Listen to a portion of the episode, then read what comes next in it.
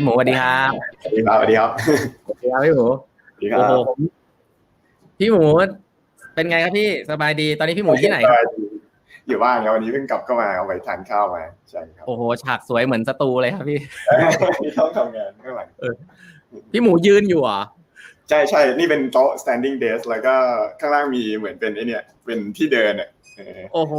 ใช่สุดยอดเลยเออทำงานก็เดินไปด้วยนะใช่โอ้โหเพราะว่า พูเดิดนถึงพี่หมูนี่ต้องบอกว่าพี่หมูเป็นคนที่แบบไลฟ์สไตล์เข้าใจว่าพี่ก็ฟาสติ้งด้วย แล้วก็ออกกำลังกายพี่เดินไปด้วยเดินไปด้วยเดี๋ยวเดี๋ยวเดี๋ยวสุดยอดสุดยอดรู้สึกผิดเลยเนี่ยเพิ่งกินมาเยอะเนี่ยรู้สึกผิดเลยเอาครับขอบคุณโอวันเคนี้ขอบคุณมากเลยครับวันนี้ขอบคุณต้องชวนมาวันนี้ครับอืมครับขอบคุณมากเลยครับ ก็จริง ๆ แฟนๆแปดบรรทัดครึ่งจริงน่าจะเฝ้ารอวันนี้ครับได้คุยกับพี่หมูนะครับจ ริงอยากได้ความรู้จากพี่หมูครับ วันนี้ก็เลยแต่สบายๆครับครับก็ผมจริงๆอยากอยากจะหัวข้อมันเป็นเรื่องของการบริหารคนรุ่นใหม่อะครับ แต่ว่าผมอาจจะอยากเริ่มต้นให้พี่หมูเล่าให้ฟังนิดหนึ่งว่า จริง ๆ แล้วตอนนี้พี่หมูนี่ทำอะไรอยู่บ้างครับ พี่ยังเป็นพี่หมูอุกบีอยู่หรือเปล่า ยังทำอยู่ก็อุกบีก็ปีนี้ปีที่ปีที่แปดครับ ก็ก็อุกบีก็ตั้งแต่ตั้งแต่เอ่อ2012ฮะที่ที่ที่เปิดบริษัทก็ปีนี้ก็ก็ก็แปดปีละก็ก็ขยายมาเรื่อยๆ ก็กำลัง อันนี้เพิ่งปิดเหมือนเป็นซีรีส์ B+ เออแล้วก็ครับแล้วก็ซีรีส์ C ก็คงก็คงก็คงปีหน้าใช่ครับ แล้วก็แล้วก็ทำห้าร้อยตุกตุกเออห้าร้อยตุกก็ทำกับกระทิงฮะแล้วก็แล้วก็น้องมะเหมี่ยวก็เป็นเป็น VC ที่ลงในในสตาร์ทอัพอย่างอย่างโอมิเซก็เป็นหนึ่งในในอืม portfolio ของเราใช่ครับ อันนั้นก็อันนั้นก็ประมาณ 5 ปีครับ ก็ก็มี2งสองกอง แล้วก็ลงทุนไปประมาณ ตอนนี้น่าจะเกือบเกือบแปดสิบบริษัทละเออครับผมที่อยู่ในที่อยู่ในห้าร้อยตุกๆครับผมอออืมครับพี่พี่หมูเล่าถึง Ookbee ให้ฟังนิดนึงได้ไหมครับ ว่าตอนจริงเวลาพูดเขา Ookbee นี่มันมี product อะไรประมาณไหนบ้างครับ Ookbee ก็จริงๆ Ookbee มันจะเริ่มมาจากไอไอ UGC เอ้ยไม่ใช่เริ่มมาจาก e-book magazine นะฮะก็อืมก็ก็คือ vision ของเราตอนตอนแรก ๆ เลยก็คือเปิดเหมือนบริษัทเนี่ยก็เปิดมาทำ e-book ก็ชื่อชื่อ e-book อุกบีอะเออก็ก็คือเป็นของของของ e-book ก็แค่แค่คิดว่าจะทำ e-book ตอนแรกครับครับ แต่ว่าพอทำมาสักพักหนึ่งก็ ก็ไปเน้นพวกพวก magazine แล้วก็ตลาดอืม magazine ก็ต้องบอกตรงๆว่าก็ไม่ได้ไม่ได้ไม่ได้ใหญ่มากในในเมืองไทยครับ ก็คือพอทำไปสักสองสามปีก็เพราะเพราะอย่างที่ทราบเพราะ magazine เองก็ต่อต่อ magazine เขาก็พิมพ์กันหลักแค่หลักพันหลักหมื่นเองนะหมายถึงว่าหมายถึงว่าต่อต่อต่อหัว magazine นะฮะเพราะฉะนั้นถ้าเราคิดว่าแบบสักสิบเปอร์เซ็นต์เป็นอีบุ๊กเนี้ยจริงๆคนอ่านก็จะไม่เยอะต่อให้เรารวมมาทั้งทั้งหมด magazine ด้วยก็ก็จะไม่ใหญ่มาก แล้วก็ ก็เลยค่อยๆค่อยๆเปลี่ยนตัวเองมาเป็น community ที่เรียกว่า UGC ครับ ก็เป็น user generated content อ่าก็จะมี content ประเภทแบบหลักๆทุกวันนี้ก็จะเป็นพวกนิยายอ่าเป็นการ์ตูนอะไรเงี้ยฮะแล้วก็เด็กๆก็จะเขียนเขียนนิยายขึ้นมานิยายแชทหรือว่าพวกพวกอ่าการ์ตูนหรือว่าหรือว่าถ้าเพลงก็มีฟังใจอะคนก็อัปโหลดอืมเพลงเป็นอินดี้ขึ้นมา หรือของของพิโป้ที่เรา acquire มาก็จะมี Storylog คนก็เขียนบล็อกขึ้นมา หรือว่าฟิ c ชั่นล็อกคนก็อัปโหลดอ่า เป็นนิยายแปลจีนหรือว่าเป็นเป็นอ่าเป็นนิยายที่คนเขียนขึ้นมา ก็ก็จะอยู่ในหมวดที่เหมือนกับคนใช้เนี่ยเป็นคนสร้าง content ขึ้นมา ไม่ต้องไปอืมไม่ได้ไม่ได้ไปเอา content มาจากสำนักพิมพ์เท่าไหร่ แล้วก็แล้วก็ใช้วิธีว่าอ่านฟรีมั่งเติมเงินมั่งก็ให้ให้เขาเนี่ยคุยกันแล้วก็แล้วก็จับจ่ายใช้สอยกันอยู่ในอยู่ในอยู่ในสังคมอันนี้ฮะก็ค่อยๆค่อยๆโตมาเรื่อยๆแล้วก็ตอนนี้ก็จะมีผู้ใช้งานอยู่ 10 ล้าน MAU อ่ามี MAU อยู่ ล้านคนละเออจากเดิมตอนลูกบีว่าสมัยนั้นหลักไม่กี่แสนเออสมัยไอ้ตลาด e magazine นะฮะตลาดครับตลาดไม่กี่เอ่อต่อเดือนเนี่ยคนใช้ไม่ไม่กี่แสนคน แต่ตอนนี้ก็ก็กลายมาเป็นเอ่อเอ่อพอ UGC เด็กก็เยอะ เพราะว่าเด็กๆก็เล่นกันจะมีแอปแอปแอปเด็กๆ อันหนึ่งชื่อจอยลดาเป็นเป็นนิยายแชทเฉพาะอืมเฉพาะแอปในแอปเดียวก็ก็หลายล้านคนละหมายถึงว่าเด็กๆก็จะจะจะเอ่อเอ่อชอบแอปแบบนั้นเออชอบแอปแบบที่เป็นเป็น UGC นิยายฮะก็ก็เขียนขึ้นมา แล้วก็ จนจนหลังๆก็จะมีพวกเอ่อ IP management อะสมมติเรื่องดังๆเนี่ยบางทีก็ไปซื้อลิขสิทธิ์มา แล้วก็จะมีแผนกหนึ่งชื่อ Bearcave Studio ที่เอาอันเนี้ยไปไปต่อยอดทำเป็นทีวีซีรีส์ก็ก็ทำกับ Line TV ทำกับวิวอะไรเงี้ยฮะก็ก็ผลิตแล้วก็เป็นทีวีซีรีส์แล้วก็เอาไปเอาไปเอาไปฉายบนบนแพลตฟอร์ม OTT ต่างๆ ก็ก็ธุรกิจก็ค่อยๆค่อยๆขยายมาเป็นเป็นเอ่อ PGC มาเป็น UGC แล้วก็ทุกวันนี้ก็เป็น IP adaptation ครับผม อืมครับ ตอนนี้ใครมีคำถามอะไรเกี่ยวกับเรื่องการทำงานเอ่อถามพี่พี่หมูนี่ฝากพิมพ์คอมเมนต์ไว้ได้เลยนะครับ เดี๋ยวผมจะกลับมานั่งไล่ถามเนาะใครมีคำถามอะไรฝากไว้ได้เลย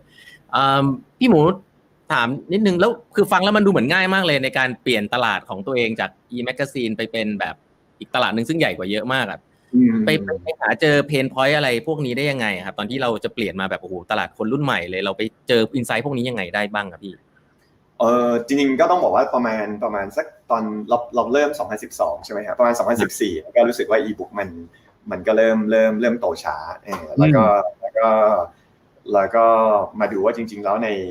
เอ่อเทรนด์โลกอะครับหมายถึงว่าเทรนด์โลกเนี่ยจริงๆถ้าเราไปดูจริงๆทุกอย่างก็เป็น UGC เนาะ Facebook ใช่ไหมเฟซบุ๊ก YouTube Twitter อะไรอย่างเงี้ยก็จะเป็นคอนเทนต์ที่ที่ผู้ใช้งานเป็นคนสร้างขึ้นมา เราก็คิดว่าเอ๊ะแบบเนี้ยมันมันมันมีอะไรได้บ้าง ก็จริงๆมันก็ก็ก็จริงๆก็พอไปดูลึกๆ ก็มีได้หมดทุกอย่างเลยเพลงวิดีโอก็อย่าง TikTok เนี่ยก็เป็น UGC ใช่ไหมครับก็คือก็คือคอนเทนต์ทุกประเภทเนี่ยมันสามารถสามารถสร้างสร้างขึ้นมาโดยผู้ใช้งานได้ เพียงแค่ว่ามันต้องเขียนโปรแกรมให้ให้มันสามารถสร้างขึ้นมาบนบนโทรศัพท์มือถือได้เลยก็ก็สมมุติว่า สมมุติว่าพวกพวกบริษัทที่เกิดมาก่อนตอนแรกมันก็อาจจะมองข้ามไป อาจจะมองข้ามไปว่าเออพอมีสมาร์ทโฟนเนี่ยจริงๆแล้วมันสามารถสร้างขึ้นมาบน บนสมาร์ทโฟนได้เลย อย่างอย่างตอนที่ผมทำอีบุ๊กเนี่ยก็ไอ้พวกแมกกาซีนพวกนี้ไปเอาเป็นไฟล์ PDF มาครับเอาไฟล์ PDF แล้วก็เอา PDF เนี่ยมามาใส่แล้วซึ่งซึ่งถ้าอยู่ในมือถือก็ต้องมานั่งซูมอ่านนะเพราะมันเป็นเป็นกระดาษใหญ่ๆใช่ไหมแล้วก็แล้วก็ใส่เข้ามาหรือว่าลองดูอย่างอย่าง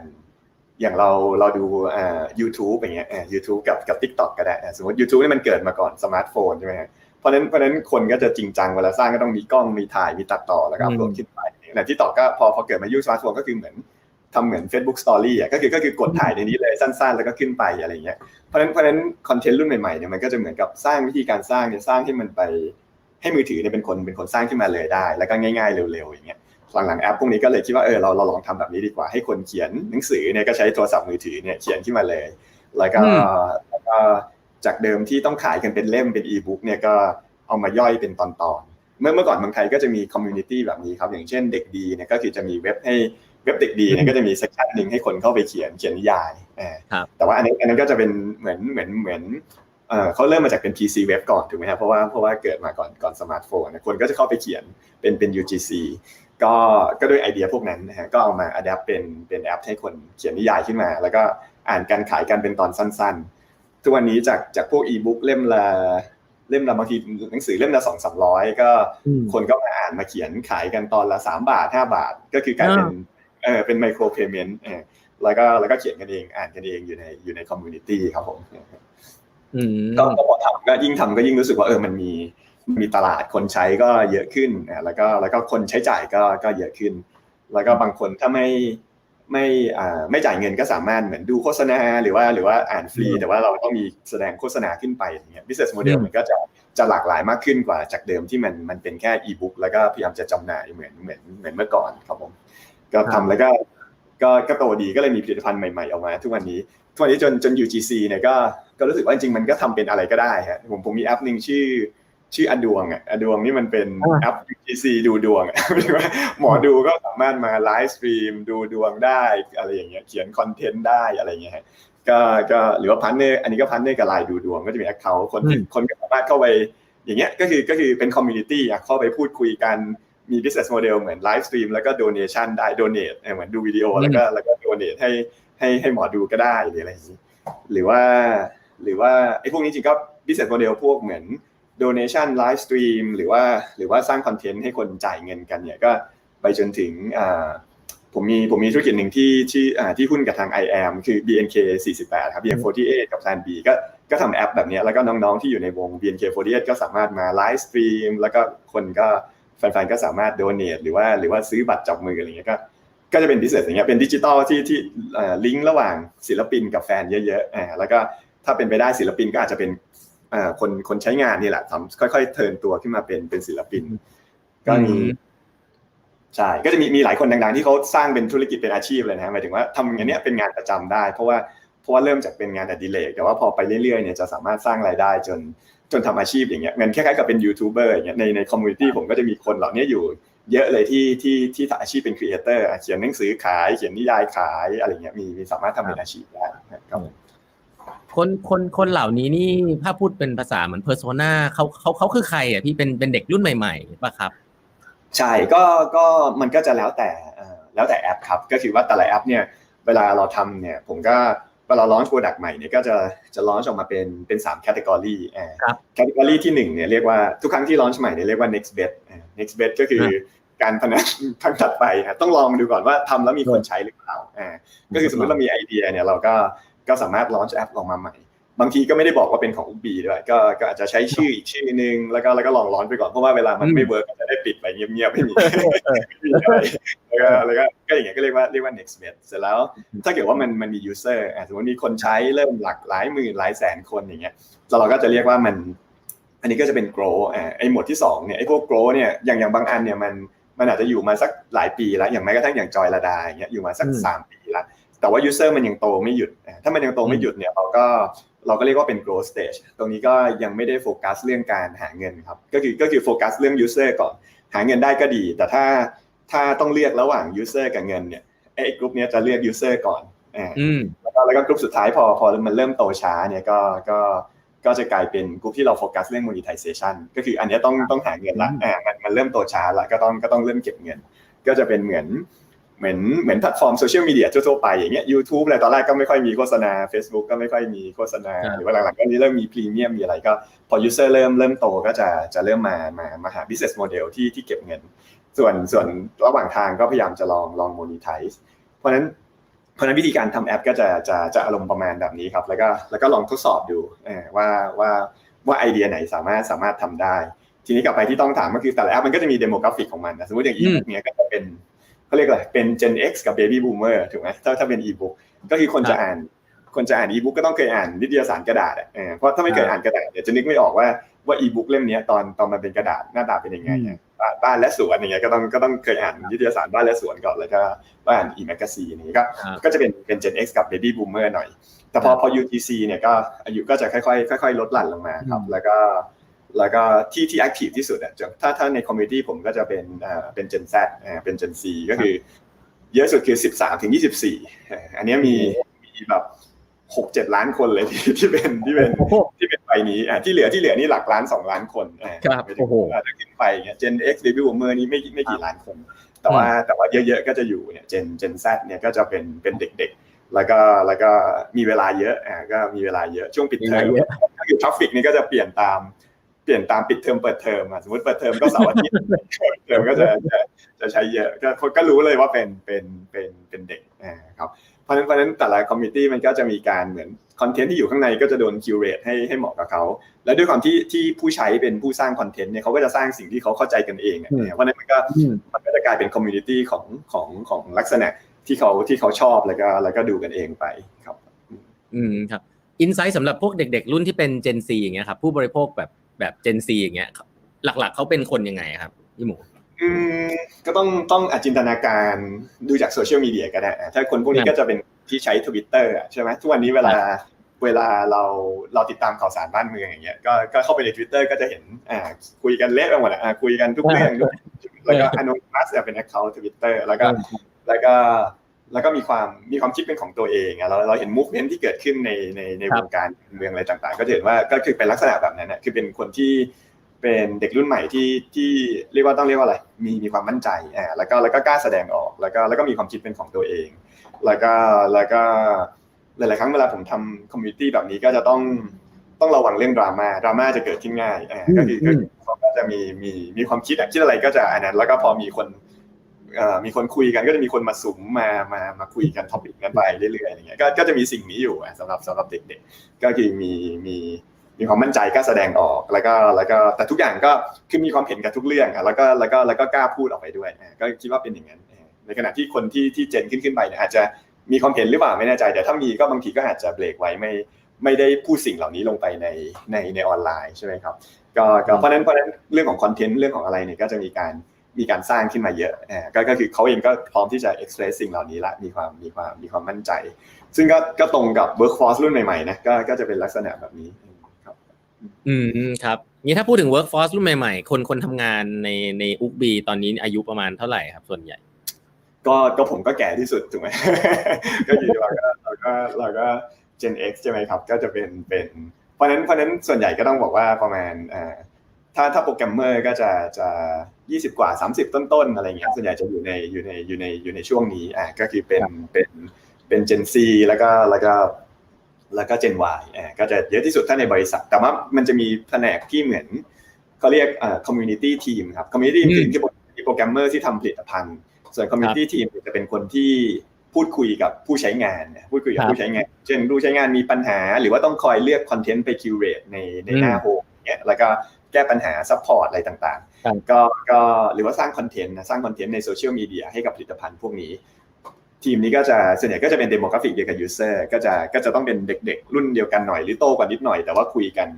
คุยกันเข้าใจอยู่อะไรเงี้ยยังยังไม่ยังยังยังเราเนี่ยไปทำ content พวกนี้จะไม่เข้าใจละหมายถึงว่าแม้กระทั่งเราเป็นเป็นเจ้าของผลิตภัณฑ์เนี่ยแต่ว่าเราก็ไม่ไม่ไม่ได้เป็นคนสร้าง content ไม่ได้ไม่ได้เป็นคน consume content เหล่านี้แต่โดยแบบตัวจริงอะไรเงี้ยเพราะนั้นก็จะมีคนที่เขาอยู่ใน demographic เดียวกันเนี่ยเป็น เป็นคนไปคุย อันนี้ก็จะวัยเด็กลงไปเลยเออไว้ไว้พูดคุยกับกับทางทางทางผู้ใช้งานครับผมอืมแล้วคนคนกลุ่มทำงานพวกนี้ครับเขาเขาเข้ามาสมัครงานกับเราเขาต้องการอะไรครับพี่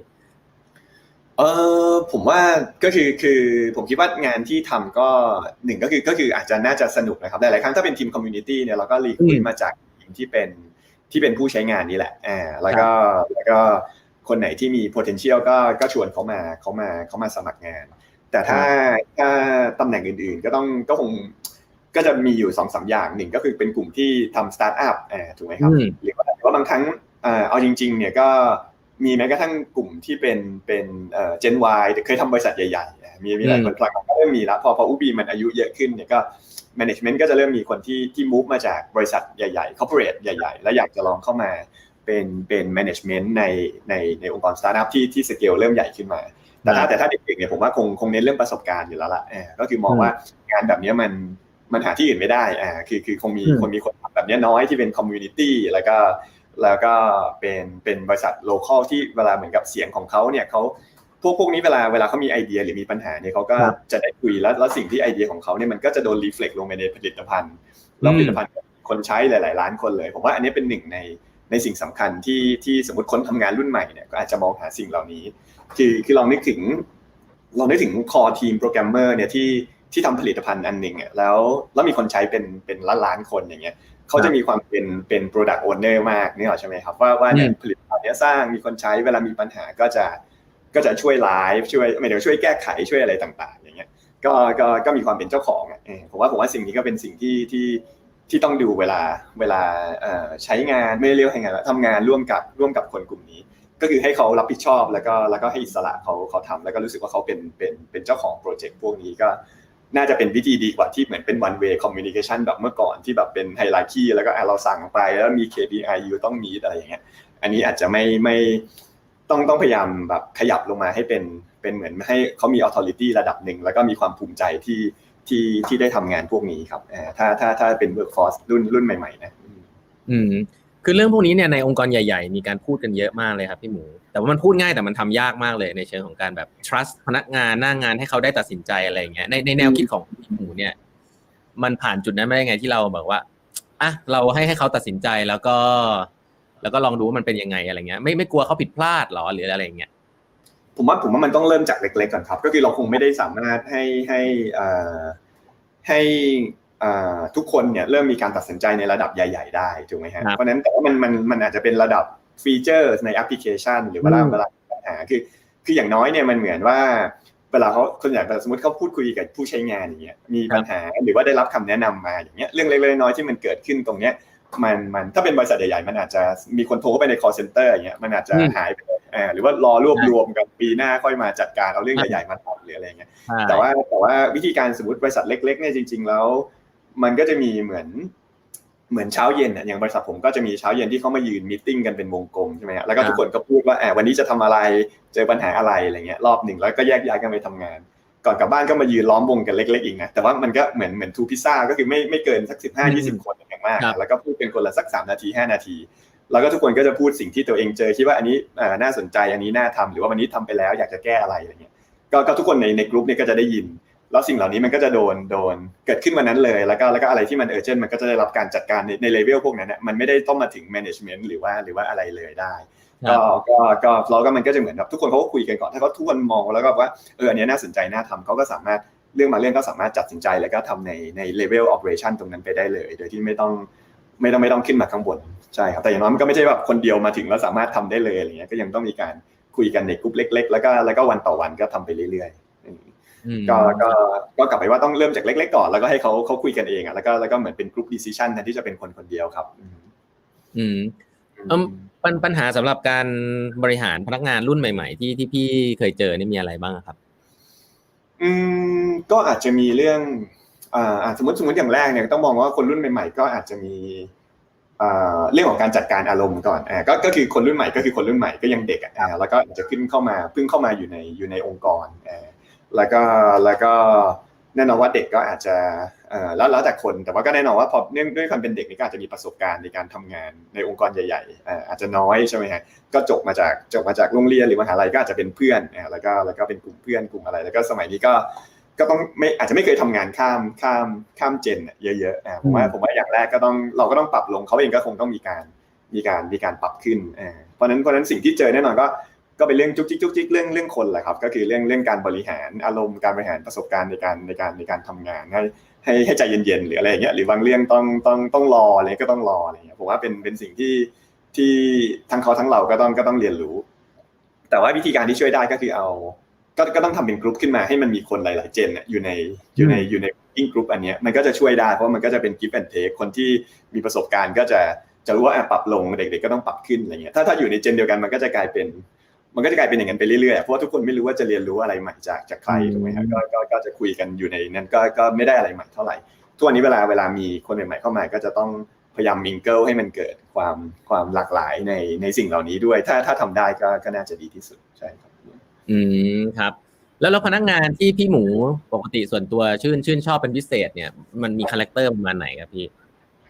เออจริงๆคือถ้าเขาผ่านผ่านแบบ ผ่านเรื่องเริ่มทำงานของเขาเองแล้วรับผิดชอบงานที่เขาได้จริงๆแล้วที่เราชื่นชอบก็คงเป็นคนที่สามารถ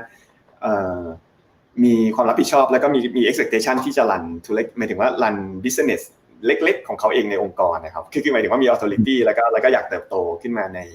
ในในองค์กรเออคือหมายถึงว่าถ้าถ้าอย่างเงี้ยเราก็อยากจะอยากจะโดยโดยส่วนตัวผมก็คือด้วยด้วยความที่สตาร์ทอัพเองเนี่ยมันก็ต้องพยายามที่จะเติบโตอยู่แล้วแล้วมันก็ต้องหาผลิตภัณฑ์ใหม่หรือผลิตภัณฑ์เก่าเนี่ยมันก็ต้องมีการวิธีการที่จะคิดว่า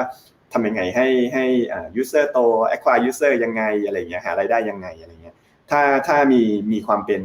เป็น owner คือมีความเป็นเจ้าของอาจจะไม่ต้องหนึ่งก็คือถ้าเป็นโปรเจกต์เดิมก็ก็มีมี input ที่ที่เกี่ยวข้องกับสิ่งที่ทำให้ให้บริษัทหรือผลิตภัณฑ์เดินไปข้างหน้า หรือว่าวันหนึ่งเนี่ยเขาเขามีไอเดียจนเขาสามารถ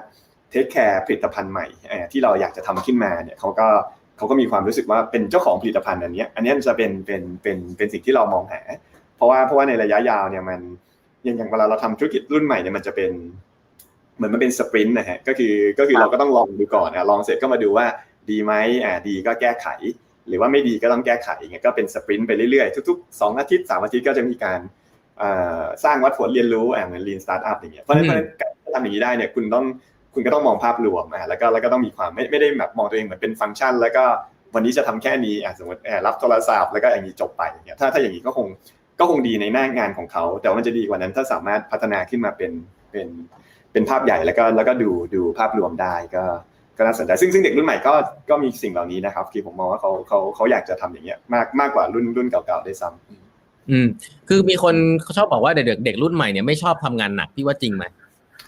ก็ก็จริงแหละเอาจริงๆคือคือคำถามก็คือว่ามันต้องทำงานหนักหรือเปล่าก่อนถูกไหมเราไม่ได้อยู่ในเราไม่ได้อยู่ในยุคแบบเมื่อก่อนที่มันเป็น manufacturing อะอ่าคุณคุณคุณไม่ทำงานหนักไม่ได้เพราะมัน input กับ output มันมันตรงกันถูกไหมหมายถึงว่าจะผลิตสินค้าอย่างเงี้ยคุณทำแปดชั่วโมงกับสี่ชั่วโมงมันก็มันก็ได้ไม่เท่ากันอยู่แล้วเพราะว่าคุณอยู่ในลายอยู่ในลายการผลิตแต่ถ้าบอกว่าเราบอกว่าเราอยู่ในเราอยู่ในยุคแบบนี้ยุคที่มันเป็นดิจิตอลยุคที่มันเป็น AI ยุคที่มันเป็นแพลตฟอร์มอย่างเงี้ย โดยโดยการเลเวลเลตสิ่งเหล่านี้เนี่ยมันก็ค่อนข้างค่อนข้างไม่ได้เป็น linear อยู่ละเออสมมติเราเราไปขายของบนแพลตฟอร์ม เรามาทำงานบนแพลตฟอร์มอย่างเงี้ย เพราะนั้นผมว่ามันก็เลยอาจจะต้องมองสองด้านอ่าคือคือเขาบอกว่าขี้เกียจก็อาจจะไม่เชิงแต่ว่าก็คือขี้เกียจกับขยันเนี่ยดูได้อยู่ละอ่าเพียงแค่ว่าเพียงว่ามันขยันในในสิ่งที่ถูกหรือเปล่า แล้วถ้าเขาขยันในสิ่งที่ถูกต้องอะแล้วเรารับผิดชอบงานที่ตัวเองได้แล้วเนี่ยผมว่ามันก็ ไม่น่าเกียดที่จะบอกว่าไม่ได้มันอาจจะดีกว่าคนที่ทำงานแบบรู้สึกว่าทำงานหนัก แต่ว่าแต่ว่าเอาพุทไม่ได้ไม่ได้อย่างที่มันควรจะเป็นด้วยซ้ำอ่าเพราะนั้นเพราะนั้นทางที่ถูกก็อาจจะต้องต้องต้องพยายามจะ drive ให้เขาเขาไปใน direction นี้ครับคือไป leverage แพลตฟอร์มไปไปทำสิ่งที่ที่ที่ win-win กับกับกับองค์กรหรือว่าหรือว่าหน่วยงาน แต่แน่นอนว่าว่าถ้ามันนอกเวลางานหรือว่ามันมันอย่างเงี้ยอ่าเรียกว่าอะไร หรือหรือแม้กระทั่งเขาทำงานที่รับผิดชอบของเราเขาแล้วในจริงๆแล้วอย่างเช่นทุกวันนี้ก็มี work from home มีเรื่องอะไรอย่างเงี้ยสิ่งที่คือมันเป็นไลฟ์สไตล์ของคนรุ่นนี้อยู่แล้วแม้กระทั่งแม้กระทั่งทุกคนก็รู้สึกว่าเออเมื่อก่อนอาจจะรู้สึกว่าเฮ้ย work from home มันจะ work หรือเปล่าใช่ไหมแต่จริงๆคือหลายๆครั้งผมก็รู้สึกว่าเออบางบางสิ่งมันก็ทำให้ productivity เยอะเยอะกว่าเดิมด้วยซ้ำอะไรอย่างเงี้ยแต่ว่าต้องมีแลกมาด้วยความรับผิดชอบของของคนที่ทำคนที่ทำงานตรงนั้นอ่าก็ก็อยากให้มองว่าเออถ้าเราสามารถทำให้คนรุ่นใหม่เขามีความรับผิดชอบแบบนี้ได้ ก็ก็ ก็น่าจะดีก็น่าจะวินวินทั้งเขาทั้งเราเออไม่ได้จำเป็นต้องไปไปแปดโมงถึงห้าโมงแล้วก็นับกันเป็น productivity ล่วงเวลาเงี้ยอาจจะไม่ไม่ใช่สิ่งที่ที่เราไปบังคับแบบนี้น่าจะไม่ไม่ไม่ถูกต้องในเวลานี้ละครับ อืมครับพี่หมูเล่าถึงพวกเครื่องมือต่างๆ ที่เท่าที่พอเล่าได้ถึงในการทำงานที่เป็นแบบสตาร์ทอัพได้ไหมครับพวกเครื่องมือแบบว่าในการบริหารคนอะไรเงี้ยไม่รู้ว่าใช้ซอฟต์แวร์อะไรที่มัน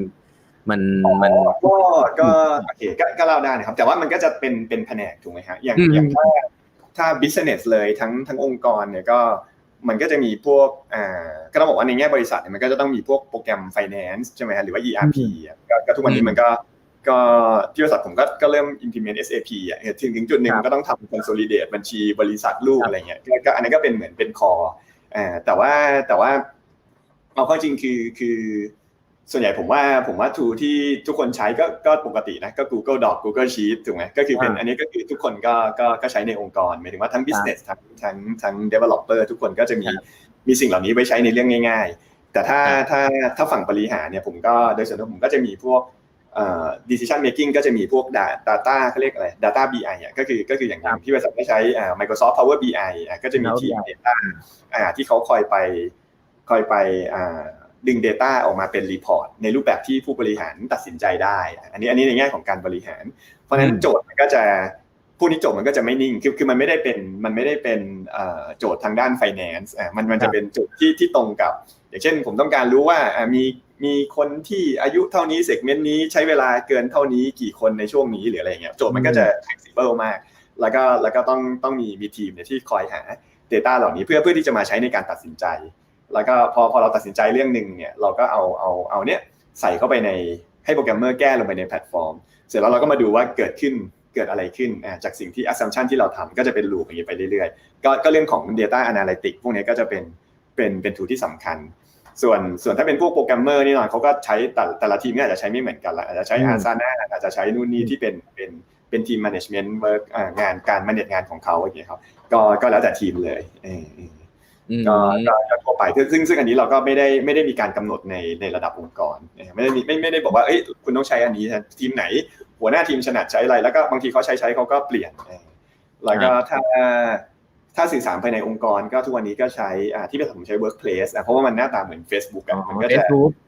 อ่าแต่ว่าเป็นเวอร์ชัน workplace ใช่ไหมมันก็จะใช้ง่ายหน่อยอ่าก็คือก็คือใช้เรียกเรียกเป็นชื่อเล่นการ account อ่าชื่อเล่นกันแล้วก็ แล้วก็คุยกันแชร์ไฟล์กันแชทกัน แล้วก็มีโซเชียลมีเดียที่แบบเป็นใครอยากจะโพสก็โพสก็เป็นเป็น Facebook เวอร์ชัน internal ก็ก็อันนี้ก็ก็ company wide ก็คือทุกคนต้องใช้อันนี้ ก็ก็แล้วแต่แต่แต่ว่าแต่แต่ละทีมก็อาจจะมีทูของเขาเองที่เขาเขาแยกกันไปใช้ใช่ครับ อืมครับเออน่าสนใจเออมีมีคนถามเรื่องอันนี้ไม่รู้ว่าพี่หมูตอบได้คือ เอ้พี่หมูอาจจะเคยเจอดราม่าอะไรพวกนี้อยู่บ้างอะปกติมีมีมีแนวคิดในการแก้ปัญหาพวกพวกนี้ยังยังไงบ้างไหมครับ อ๋อเจอเจอเจอเรื่อยๆเลยนะคือหมายถึงว่าหมายถึงว่าอย่างแฮชแท็กที่ที่เจอประจำก่อนเลยก็คือจอยล่มมันจะมีแฮชแท็กจอยล่มแล้ว อันนี้มันจะขึ้นอันดับหนึ่งอันดับหนึ่งตลอดทุกครั้งที่ล่มมันก็ คือการที่แฮชแท็กมันจะขึ้น trending ทวิตเตอร์เนี่ยมันจะต้องมีมันต้องมีอ่ามันต้องมีปริมาณหนึ่งใช่ไหมแต่ว่าแล้วมันต้องเกิดขึ้นในช่วงเวลาสั้นๆ มันมันถึงเรียกว่าเทรนด์คือคือช่วงนี้เรื่องนี้มันกำลังฮิต เพราะฉะนั้นเวลาไอ้จอยเนี่ยมันก็จะมันก็ล่มตอนดึกๆเวลาคนมันเข้ามาเยอะอ่ามันก็จะมันก็ล่ม ก็ก็เวลามันล่มเนี่ยทุกคนก็จะหัวร้อนเนี่ยเพราะว่าเพราะว่ากำลังเล่นอยู่ แล้วก็มันก็จะมีจำนวนแบบหลายแสนคนเนี่ยที่ที่เกิดขึ้นพร้อมกันว่าว่าหัวร้อนพร้อมๆกันว่ามันมันเล่นไม่ได้ ก็จะไประบายบนบนทวิตเตอร์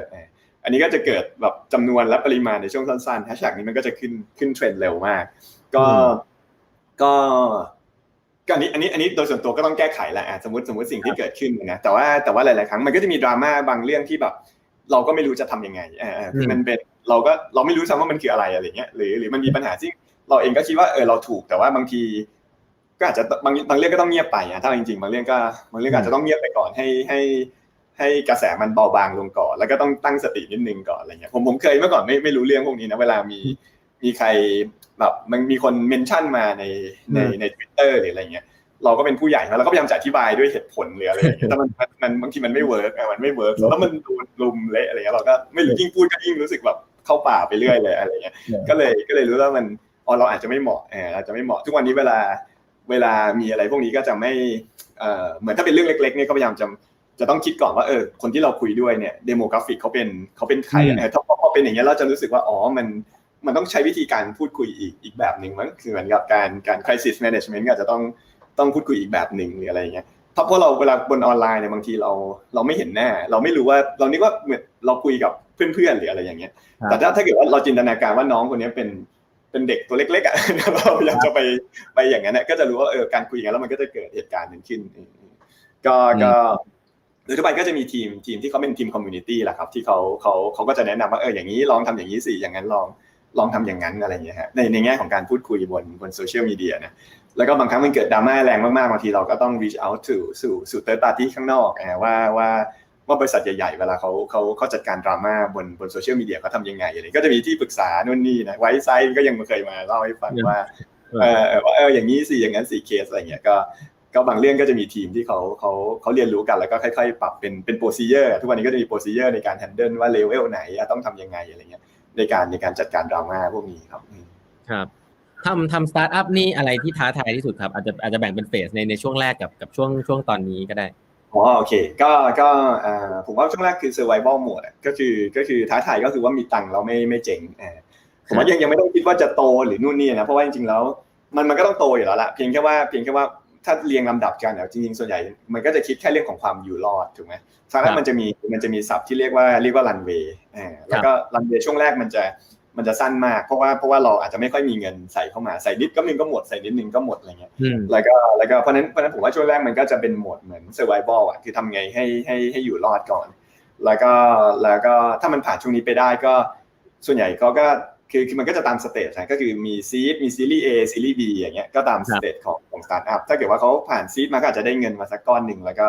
เริ่มเริ่มมี business model ที่ชัดเจนขึ้นอ่าคือตอนแรกแค่แค่เอาอยู่รอดแล้วก็ปรับ business model ไปเรื่อยๆ แล้วก็ผมว่าเฟสที่ 2 ก็คงเป็น เป็นเรื่องพยายามจะมี business model ที่มันสเกลอ่าคือคือรอดด้วยแล้วก็ต้องพยายามที่มันจะสเกลได้ไอ้คำว่าสเกลเนี่ยก็จะมีมีมีหลายแบบเลยผมถ้าถ้าดูอย่างสตาร์ทก็อย่างอย่างอย่างอย่างของผมอย่างเงี้ยก็อย่างที่บอกว่าทำอีบุ๊กมาแล้วมันมันไม่สเกลอะมันมันอาจจะรอดนะทำอีบุ๊กก็ได้ตังค์แล้วก็ไปเงินแต่ว่ามันไม่เป็นสตาร์ทอัพถ้าเราทิ้งไว้สักพักหนึ่งมันก็จะ drop แล้วมันก็จะกลายเป็น SME เจ้าหนึ่งถ้าถ้าถ้าเพราะนั้นมันก็ต้องหา business model ที่มันที่มันสเกลได้ ต่อให้มันมันพอพอมันรอดละก็ต้องหาสองสามสี่ที่คิดว่ามันจะตลาดมันใหญ่มากๆอ่าแล้วก็แล้วก็สเกลไปได้สมมติที่เราบอกว่าอย่างยอดอย่างเงี้ยอ่าก็ก็วงในอาจจะเป็น media ทุกวันนี้พอมารวมกับไลน์แมนก็จะมี business model ที่มันดูสเกลใหญ่มากขึ้นไปได้อีกก็ดูเหมือนมีไซส์ของตลาดที่ใหญ่ขึ้นมากกว่าเป็นเป็น media ใช่ไหมฮะถ้าถ้าในเคสของผมก็ก็อย่างเงี้ยก็ต้องมานั่งทำ UGC นู่นนี่คือหา business model ที่มันสเกลแต่ถ้าถ้าถ้าหลังจากนั้นผมว่าพอมันผ่านตรงนี้ไปอะมันจะเป็นเรื่องของ management เนี่ย ที่คือพอมันใหญ่ขึ้นมาเนี่ยคุณก็ต้อง fill fill ตอนตอน management เล็ก ๆ มันก็อาจจะเป็น co-founder ทำกันเองอีกหนึ่งที่ที่พอมันใหญ่ขึ้นมาแล้วอยากจะสเกลปุ๊บมันก็จะมีงานเต็มไปหมดเลยที่ที่ต้องทำมันก็จะกลับไปเหมือนต้องมานั่ง fill management สำคัญสำคัญใน position ต่างๆ อย่างอย่างพอถึงจุดหนึ่งอย่างอย่างบริษัทเราอย่างเงี้ยก็มันก็ต้องมีมี position ซึ่งซึ่งตอนที่เป็นเล็ก ๆ ไม่เคยคิดจะมีอย่างบริษัทมีมี legal สี่ห้าคนอย่างเงี้ยมีที่ทนายตามสี่ห้าคนว่านึกว่าโหงานเรื่องทนายก็เยอะไปหมดเลย มีทีมไฟแนนซ์มีทีม BDมีก็กลายเป็นกลายเป็นธุรกิจที่ต้องมานั่ง fill management พวกนี้ตำแหน่งมีมีแผนกพวกนี้ขึ้นมาครับ แล้วก็แล้วก็พอผ่านเรื่อง management ไป ผมว่าหลังจากนี้มันก็คงเป็นเรื่องเรื่องที่แบบกลายเป็นเรื่องของไฟแนนซ์ละว่าว่าท้ายที่สุดคุณจะไซส์ใหญ่เท่าไหร่แล้วคุณจะคุณจะคุณจะ exit ได้ยังไงอันนี้ก็น่าจะเป็นเป็นเป็นภาพสุดท้าย ก็ก็ตาม expectation ของของนักลงทุนที่เขาเขาลงทุนกันมาเรื่อยๆแต่ถ้าถ้าเราดูตัวใหญ่ๆอย่างอย่างที่นี้บอกว่าอ่าไลน์แมนวงในก็จะอยู่ใน stage เนี้ยผมว่ายังหนึ่งก็คือคือสเกลสองก็คือต้องเริ่มมองแล้วว่า eventually จะจะ exit ยังไง เพราะว่าเพราะว่าเพราะว่าจะช้าจะเร็วนักลงทุนที่ใส่เงินเข้าไปก็ก็ก็มุ่งหวังว่าท้ายสุดก็ต้องเริ่มเห็นภาพว่าสี่ห้าปีข้างหน้าจะเกิดอะไรขึ้นแบบนี้ก็ต้องเริ่มวางโพซิชันตัวเองแบบนั้นครับ อืมฮะอืมมีคำถามครับ อันนี้อาจจะย้อนกลับมาเรื่องคนนิดนึงครับเด็กๆเด็กแซดเนี่ยทำไงให้เขาให้เขาเชื่อในในตัว ไม่รู้ management เขาเขาเข้ามาเขาอาจจะอยากทำงานอะแต่ว่าไม่แน่ใจว่าการสร้าง trust ระหว่างแบบผู้ใหญ่สร้าง trust ให้เด็กเนี่ยมันมีวิธีไหมครับ อืมผมว่าอ่าถ้าถ้าบอกว่าให้ยอมรับได้อย่างใจจริง ก็คงต้อง work กับเขาอย่างอย่างใจจริงมั้งเออเออคือคือถ้าเราจะใช้คำว่าใจเนี่ยมันก็ค่อนข้างลงไปในเรื่องของว่าเหมือนเหมือน personal feeling นิดนึงนะเออถ้าถ้าฟังอย่างเงี้ยมันมีแบบมีใจอย่างเงี้ยก็ก็ เพราะนั้นเพราะนั้นผมว่ามันก็คงเป็นเรื่องของการผมว่าผมว่าคนรุ่นใหม่ก็อาจจะมองเรื่องอย่างนี้แหละเรื่องเรื่องความแฟร์อ่าหนึ่งก็คือคือแฟร์เป็นเรื่องสำคัญว่าแบบสิ่งหนึ่งที่ที่ถ้าคนอื่นทำได้เขาต้องทำได้ด้วย คนอื่นทำไม่ได้เขาก็อาจจะยอมรับว่าเขาทำไม่ได้หรืออะไรเงี้ยคือคือจะมีสิ่งนั้นอยู่อะในในปัจจุบันมันก็ก็ก็คงต้องไม่มีไม่มีสิ่งไม่มี environment แบบนั้นในในองค์กร ที่แบบแบบมีอาจจะมีคนคนหนึ่งที่ favor กว่าคนอื่นอะไรเงี้ยผมว่าผมว่าเรื่องนี้น่าจะเป็นเป็นสองสาม topic อ่าที่ที่เวลาทำงานกับกับคนรุ่นใหม่เมื่อก่อนเราอาจจะ เราอาจจะรู้สึกว่ามันมันมันมีอะมันมีสิ่งที่ที่เป็นอย่างนั้นอยู่ ก็คือเพราะว่ามันมีไฮรักีอะเวลาเวลาคุณมีหัวก็จะมีคนนี้อะเป็นมือขวาแล้วมือขวาก็จะมีอย่างนั้นนะซึ่งซึ่งพอพอบริษัทใหม่ๆเนี่ยมันเริ่มแฟลตลงเนี่ยผมว่าสิ่งเหล่านี้ก็ต้องพยายามจะมีการปรับให้มันกลายเป็นกลุ่มอย่างที่ผมบอกว่าให้มันเป็นเป็นเป็นกลุ่มดิสซิชันมากขึ้นนะผมว่าผมว่าอันนี้ก็น่าจะช่วยให้ให้รู้สึกว่าเออเขาเขามีโอกาสในการเสนอพูดแล้วมีคนฟังก็ต้องต้องต้องลดสิ่งนี้ลง แต่ถ้า ถ้าถ้าบอกว่าเออได้อย่างใจจริงผมว่าจริง ๆ มันก็คงต้องต้องใช้เวลามั้งเออก็คือก็คือเหมือนกับเราสมมติเราเข้าไปทำงานในองค์กรใหญ่ๆการที่เราจะสนิทกับใครสักคนหนึ่งเนี่ยมันก็คงเป็นเรื่องของว่าทั้งสองคนเนี่ยฟังซึ่งกันและกัน แล้วก็แล้วก็มีเวลามีปัญหาก็พยายามจะจะปรับหากัน ผมว่าผมว่าอันนี้ก็ก็ทุกคนก็คงคงเข้าใจเหมือนเหมือนพูดแล้วฟังแล้วฟังแล้วแก้ ถ้าเกิดเราพูดอะไรมาเราฟังแล้วเราก็ไม่รับความเห็นเลยหรืออะไรเงี้ยเราถูกเสมอ ผมว่ามันก็อาจจะอาจจะทำให้คนใหม่ๆไม่ไม่รู้สึกว่ามันมันมันเป็นมันเป็นเจนของเขาเพราะโลกทุกวันนี้มัน มันเขาก็จะไปพูดที่อื่นอยู่ดีผมว่าเป็นลักษณะอย่างนั้น แล้วก็มันมันมันมีสิ่งที่เรียกว่าเรียกว่า employee branding ใช่ไหมในในปัจจุบันก็คือหมายถึงว่า เวลาผมว่าคนรุ่นใหม่ เวลาจะไปทำงานที่ไหนด้วยความที่โลกมันแฟลตมากระดับเนี้ยก็เขาก็คงคง reach out ถามคนที่อยู่ในองค์กรนั้นๆน่ะว่าว่าคุณ culture เป็นยังไงบริษัทเป็นยังไงถูกไหมเพราะฉะนั้นเพราะนั้นจริงๆ แล้วเราไม่ว่าเราจะพูดยังไงอะ เราเราไปบังคับให้พนักงานเราอะเขาพูดแทนเราไม่ได้ไงนี่หรอใช่ไหมเราเราคนถามเราเราก็บอกบริษัทเราดีอยู่แล้วอ่า culture ดีนู่นนี่อะไรเงี้ยท้ายที่สุดคือคือคือคนที่อยู่ในองค์กรเราจริงๆเวลามีคนมาถามเนี่ยเขาเขาพูดอย่างนั้นหรือเปล่าหรือเขาไปบอกว่าเอ้ยไม่ชัวร์ว่านี่เราเองก็กำลังจะไปที่อื่นเหมือนกันอะไรเงี้ยนี่หรอใช่ไหมคือคือมันผมว่าสิ่งนี้มันเป็นมันเป็นสิ่งที่ที่ต้องทำให้คนข้างในรู้สึกว่าwilling ที่จะ อยากให้คนใหม่ๆมาจอยเพราะว่าตัวเองแฮปปี้อยู่ ผมว่าถ้าเป็นสิ่งเหล่านี้มันก็มันก็อย่างเงี้ยมันก็คือการเชื่อใจรุ่นพี่น้องทุกอย่างมันรวมอยู่ในสิ่งที่เหมือนเป็น employee branding ว่าว่าเขา happy ที่เขาจะพูดออกไปว่าว่าว่าว่ามาทำด้วยกันกับเราเถอะเพราะว่าเรา happy อยู่ตรงนี้ถ้าคุณมาทำเราก็จะ happy ด้วยกันอะไรเงี้ยอันนี้อันนี้อันนี้ไม่น่าจะบังคับให้เด็กพูดได้ ถ้ามันไม่ได้มันไม่ได้ดีจริง ๆ อืมครับ โอ้มีคำถามเยอะเลยนะครับ ดีมากเลยอ่าใครมีคำถามฝากไว้ได้เลยนะครับ แล้วก็ใครที่ตอนนี้ยังโอ้โหเวลาผ่านไปล่วงเลยเร็วมากเลยคุยยังสนุกอยู่เลยนะฮะฝากกดไลค์กดแชร์ให้นิดนึงนะครับ ใครที่เข้ามาแล้วอย่าอย่าฟังเงียบๆนะฝากคอมเมนต์กดไลค์กดแชร์ให้นิดนึงนะครับพี่หมูสรุปอันนี้ให้ให้ฟังได้ไหมว่าอย่างถ้าอย่างถ้าแบบสรุปเลยแบบความจากความความประสบการณ์พี่หมูว่าอะไรคือ motivation ในการทำงานของเด็กๆ Gen Z นะก็ก็โอเคถ้าถ้าถ้าผมว่าอย่างแรกคือ อ่าอย่างแรกก่อนนะเรื่องเรื่อง compensation ต้องต้องถึงก่อนอ่าไม่ไม่ว่าคุณจะทำอะไรให้ให้ดีอะถ้า compensation มันต่างกันมากอะผมว่ามันก็จะมันก็จะยากอ่าเพราะนั้นเพราะนั้นเพราะนั้นแต่ถ้าถ้า compensation มันไม่ได้ต่างกันมากอ่าอ่าต่างกันนิดหน่อยอะไรเงี้ยผมว่าสองสามสี่มันก็จะจะจะเริ่มเริ่มแน่นอนสมมติเราอยู่ในสตาร์ทอัพอย่างเงี้ยมันต้องมี มันต้องมีสมมติ developer อย่างเงี้ยมันต้องมี head hunter จาก Facebook จาก Line จากองค์กรใหญ่ๆ อย่างเงี้ยที่ที่เข้ามาเปิดออฟฟิศในเมืองไทย Tencent Thailand หรืออะไรเงี้ยต้องมีคนหลักมา head hunt เด็กเราอยู่แล้วอะนี่ออกใช่ไหมต้องมีอยู่แล้วอ่าแล้วเรื่องแบรนด์ก็ก็บอกแล้วพวกนั้นฟังดูก็รู้สึกว่าเออ culture เอ้ยบริษัทใหญ่องค์กรใหญ่ชื่อดังเนี่ยมันมันเป็นสิ่งที่ทุกสตาร์ทอัพพอโตมาถึงจุดหนึ่งมันก็จะกลายเป็น target อะนี่หรอสมมติคนพวกนั้นจะจ้างเนี่ย ก็ต้องมีอย่างเงี้ยอะก็เหลือใครมั่งก็สตาร์ทอัพใหญ่ๆแล้วกันอะน่าจะดึงบริษัทใหญ่กว่านี้ได้ถูกไหมมันก็มันก็เพราะเขาบอกว่าเขาเจอคงไม่ใช่ดึงคนจากองค์กรใหญ่ๆใช่ไหมอาจจะต้องอ่านวันนั้นอาจจะมีบ้างที่อยากมาทำสตาร์ทแต่ส่วนใหญ่มันคงอยากจะเป็นสตาร์ทอัพแล้วอยากทำสตาร์ทอัพที่ใหญ่ขึ้นหรือเปล่าถูกป่ะเพราะฉะนั้นเพราะฉะนั้นสิ่งเหล่านี้เนี่ยเราเรา expect ได้เลยว่ามันเกิดขึ้นอยู่แล้วจะมีคนที่มา head hunt คนจากเราไปจากเราไปอยู่แล้วเพราะนั้นขาหนึ่งผมว่าอย่างน้อยเรื่อง compensation ก็ต้องพยายามพยายาม manage แต่ว่า แต่ว่าพอพอมันไม่ต่างกันมากเนี่ยสมมติใกล้เคียงกันระดับหนึ่งละก็ก็ก็คงต้องเป็นเรื่องนี้แหละครับ เรื่องเรื่องสิ่งที่องค์กรใหญ่ๆอาจจะอาจจะให้ได้น้อยกว่าเออหรือว่าหรือว่าหรือว่า culture ในในองค์กร ก็คงเป็นเป็นอย่างที่ผมบอกว่าเป็น product owner ครับรู้เขารู้สึกว่าสิ่งที่เขาทำเนี่ยมัน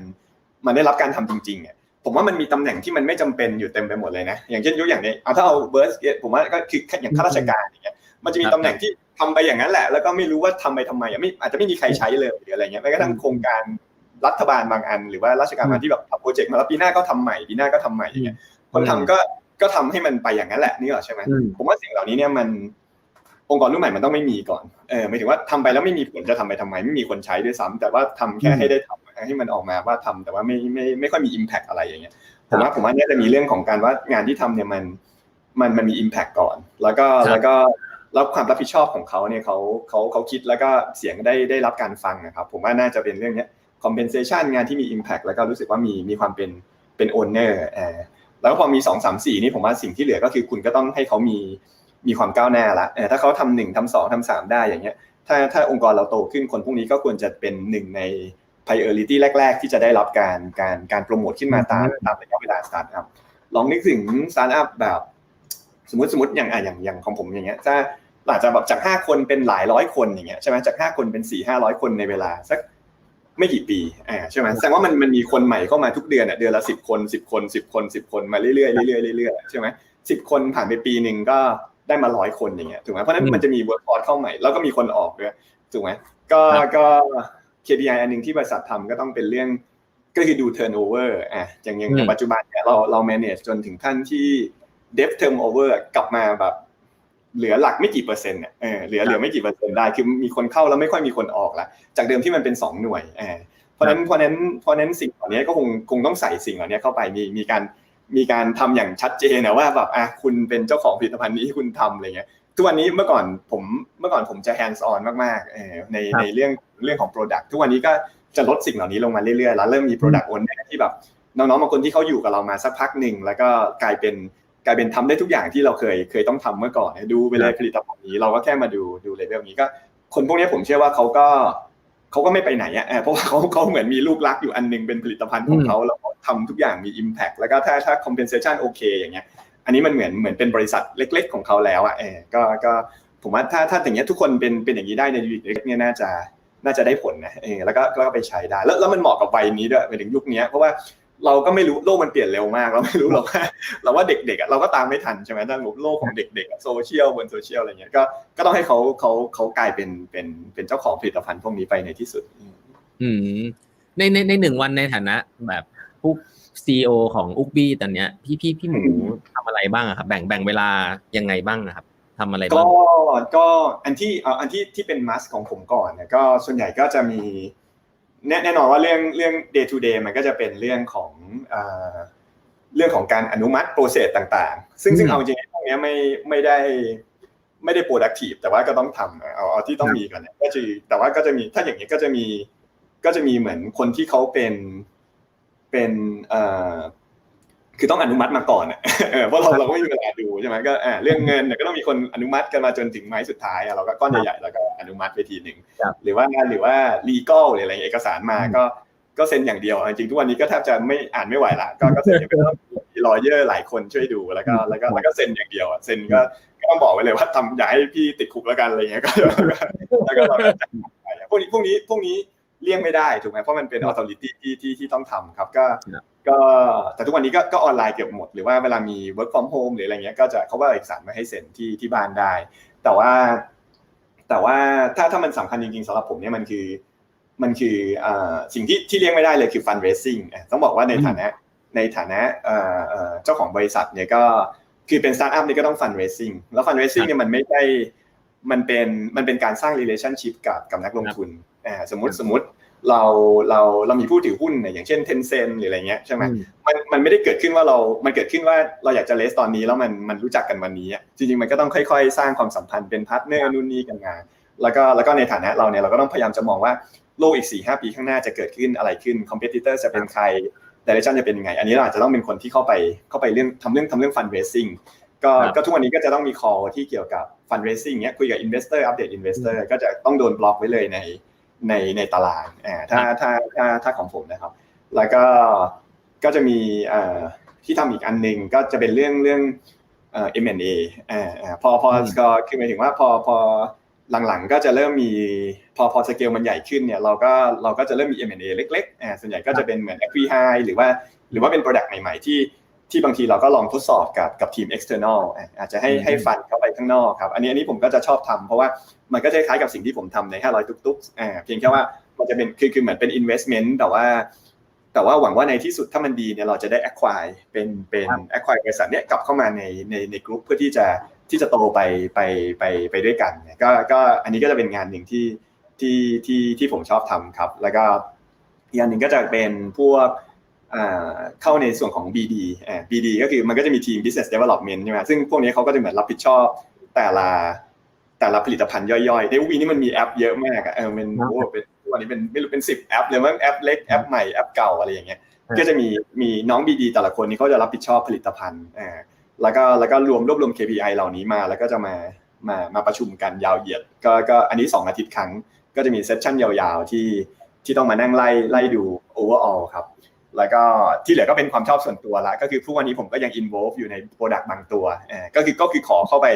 เขายังเข้าไปคลุกอยู่ในระดับแบบการออกแบบ UI UX หรือว่าหรือว่า flow ในการ application ก็ก็บางตัวก็ก็ยังยังทำเพื่อเพื่อให้ให้เรายังอัปเดตอยู่อ่าแล้วก็ในการที่เราได้ได้ expose สู่อ่า investor ต่างประเทศอย่างเงี้ยเราก็จะเห็น business model ใหม่ ๆ เราก็จะเอาอันนี้มาแล้วพยายามจะเทินเข้าไปในในในผลิตภัณฑ์ในในบริษัท ก็ก็จะเป็นลักษณะแบบนี้ส่วนใหญ่ก็จะเป็นพอถึงวันนี้ CEO ก็จะทำแค่นี้แหละครับ ก็คือคือเป็น direction vision fundraising แล้วก็แล้วก็ถ้ายังมีเวลาอยู่ก็จะเนี่ยพยายามจะลงไปงานบางอย่าง ซึ่งมันคิดว่าคิดว่าอาจจะสำคัญแล้วก็แล้วก็ลงไป hands on บ้าง อืมมีทำมีทำพวกทาวน์ฮอลบ่อยไหมพี่เออจริงๆเมื่อก่อนก็จะประมาณของผมน่าจะประมาณทุกสองเดือนนะฮะทุกสองเดือนแต่ว่าตั้งแต่ตั้งแต่โควิดก็เป็น virtual ไปเออก็เป็น virtual ไป แล้วก็แล้วก็ แล้วก็ส่วนใหญ่ topic ก็ไม่คือคือ town hall ต้องบอกว่าจริง ๆ มันมันมันใหญ่มากอะคือ town hall นี่มันก็หมายถึงว่ามันใหญ่มากคือมันมีคนทุกทุกแผนกเลยถูกไหมเพราะนั้นมันถ้าเราทุกเรื่องให้ทุกแผนกนี่มันก็จะเยอะมากอ่าเพราะนั้นมันก็จะเป็น topic ก็ค่อนข้าง general นะสำหรับสำหรับบริษัทเรา ก็ก็เหมือนอ่า vision direction บริษัทใหม่ทำอะไรหรืออะไรอย่างเงี้ยเออช่วงนี้ทำอะไรแล้วก็ เรามีบริษัทใหม่อะไรเข้ามาอะไรอย่างเงี้ยแล้วก็แล้วก็ที่เหลือก็จะเป็นเอเจนดาปกติแนะนำทีมใหม่คนใหม่อะไรเงี้ยทางฮอลก็ยังยังอยู่ในลักษณะแบบนั้น แต่ถ้าถ้าเนื้องานจริง ๆ มันก็ไม่ได้อยู่ในเอเจนดาไม่ได้อยู่ในทาวน์ฮอลอืมครับช่วงท้ายอยากให้พี่พี่หมูแนะนำององค์กรไทยใหญ่ๆเยอะมากเลยที่พยายามจะจะเคลื่อนตัวให้ให้เร็วตัดสินใจอะไรได้เร็วขึ้น แต่มันยังคงมีปัญหาอยู่หลายๆเรื่องพี่หมู น่าจะเคยทำงานกับองค์กรไทยใหญ่ ๆเขาจะเรียนรู้อะไร สตาร์ทอัพบ้างอะครับในการตัดสินใจในการทำงานให้เร็วขึ้น อืมผมว่า เออเอาจริง ๆ เนี่ย ผมว่าผมว่าวิธีการที่หลาย ๆ องค์กรใหญ่ทำก็คือพยายามจะ spin spin เอา unit นึงออกมาใช่ไหมฮะเพื่อที่จะเป็นเป็น unit ที่เหมือน เพื่อให้คนเนี่ยไม่ต้องมี hierarchy อ่าผมว่าผมว่าอันนี้อย่างแรกต้องถ้ายังไม่ได้ทำยังไงก็ต้องมีอันเนี้ยเพราะมันจะไม่มีทางเกิดใน มันจะไม่มีทางเกิดใน environment ใหญ่ๆอะเออมันก็ก็ทุกคนก็ยังทำอันนี้อยู่นะ แต่สิ่งที่ผมรู้สึกว่าน่าจะเรียนรู้ได้คือคือพอ spin out ออกมาแล้วเนี่ยสิ่งที่มันไม่เหมือนคือองค์ยอนไก่มีองค์กรใหญ่มี resource เยอะนี่หรอใช่ไหมต่อให้ spin out ออกมาแล้วจะทำโปรเจกต์อะไรก็ budget ก็ยังเยอะมหาศาลเนี่ยซึ่งซึ่งซึ่งผมว่าจริง ๆ คือ beauty ของสตาร์ทอัพมันคือมัน resource มันจำกัดแล้วเวลาเวลา resource มันจำกัดเนี่ยมันแม้กระทั่งคือคือ resource มันจำกัด แม้กระทั่งว่ามันใหญ่แล้วมันก็ยังจำกัดอะเพราะว่าตัวมันเองยังต้อง fundraise จากจาก external มันก็จะโดน pressure เรื่องว่าเอ้ยพอมีต้นทุนของเงินเข้ามาก็ต้อง 10x 5x จากรอบที่แล้วอย่างพอพอผมว่าอาจจะเป็นเรื่องนี้ว่าว่าถ้าถ้าถ้าได้เรียนรู้เนี่ยแน่นอนว่า spin out ได้เอา new blood เข้ามาได้ เอาวิธีการคิดอะไรเข้ามาได้อะไรเงี้ยแต่ว่าอาจจะต้องมานั่งทำเรื่องให้ resource ข้างในเนี่ยมัน limit อะเออผมว่าผมว่าเวลาคนมันอยู่ในลักษณะที่มัน มันโดน limit resource หลาย ๆ อย่าง เรื่องเงินที่ใช้ได้ เรื่อง marketing budget ที่ใช้ได้อะไรเงี้ย มันมัน PR ที่ใช้ได้อะไรอย่างเงี้ย มันจะมันจะทำให้เขาเขาโดนบังคับให้ให้ต้องหาวิธีที่ครีเอทีฟแล้วโตเออทุกทุกวันนี้พอผมผมผม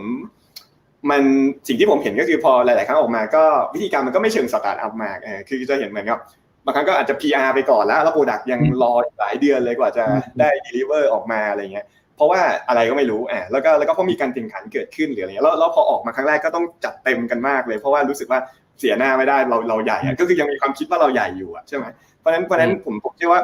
มันมันอย่างอย่างผมเนี่ยแม้กระทั่งเราเล็กเนี่ยเวลาเราร้อนบางทีเราเราไม่บอกด้วยซ้ำว่าเป็นของเราอย่างที่ผมบอกเออก็ก็คืออย่างเพราะเราไม่ได้คิดว่าอันนี้มันต้องใหญ่ตั้งแต่แรกอะนี่เราไม่รู้สึกว่าถ้าอย่างนั้นก็ไม่ต้องบอกเป็นของเราก่อนไหมอะไรอย่างเงี้ยถ้ากลัวเสียหน้าก็ก็ก็ผมว่าสิ่งเหล่านี้มันอาจจะ อาจจะเป็นสิ่งที่เรียนรู้ได้อ่าแล้ววันหนึ่งมันเจ๋งเนี้ยคุณคุณพูดทีหลังเนี่ยลอยแล้วพอพอใส่ expectation เหล่านี้เข้าไปเยอะๆนะ ผมว่ามันมันก็เครียดระดับหนึ่งนะว่ามันโอ้โหมีก็ต้องจัดเต็มแล้วเขาจัดเต็มเราจัดเต็มแล้วมันสตาร์ทอัพตรงไหนวะที่บอกใช่ไหมถ้าอย่างนั้นก็ก็คิดว่ามันมันมันมีเรื่องนี้อยู่ว่าว่า spin out ออกมาแล้วก็อาจจะต้อง control resource นิดหนึ่งถ้าถ้าที่ผมเห็นนะอืมครับ การ control resource ที่มันจะช่วยเรื่องไหนบ้างครับพี่เรื่อง creativity เรื่อง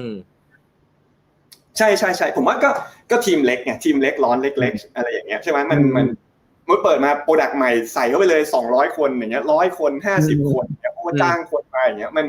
มันไม่ครีเอทีฟหรอกเพราะว่ามันมันมันมันเหลือเฟือไปหมดแล้วมันก็จะกลายเป็นเหมือนอะคนคนนี้คนนั้นทำเรื่องนี้สิคนนี้ทำเรื่องนั้น อันนี้ไม่ใช่ความรับผิดชอบของเราอะไรอย่างเงี้ยมันไม่เนี่ยแล้วก็คนเยอะก็กลับไปเป็นคล้ายๆแบบเดิมมันมีอยู่สี่ห้าคนแล้วมันก็ไม่ค่อยมีตังค์ไม่ก็มีอะไร launch version หนึ่งแล้วคุณเป็นเจ้าของผลิตภัณฑ์นี้นะเดี๋ยวดีแล้วเราจะช่วย คุณอะไรเงี้ย มันมันก็อาจจะต้องแบบนั้นอะเออ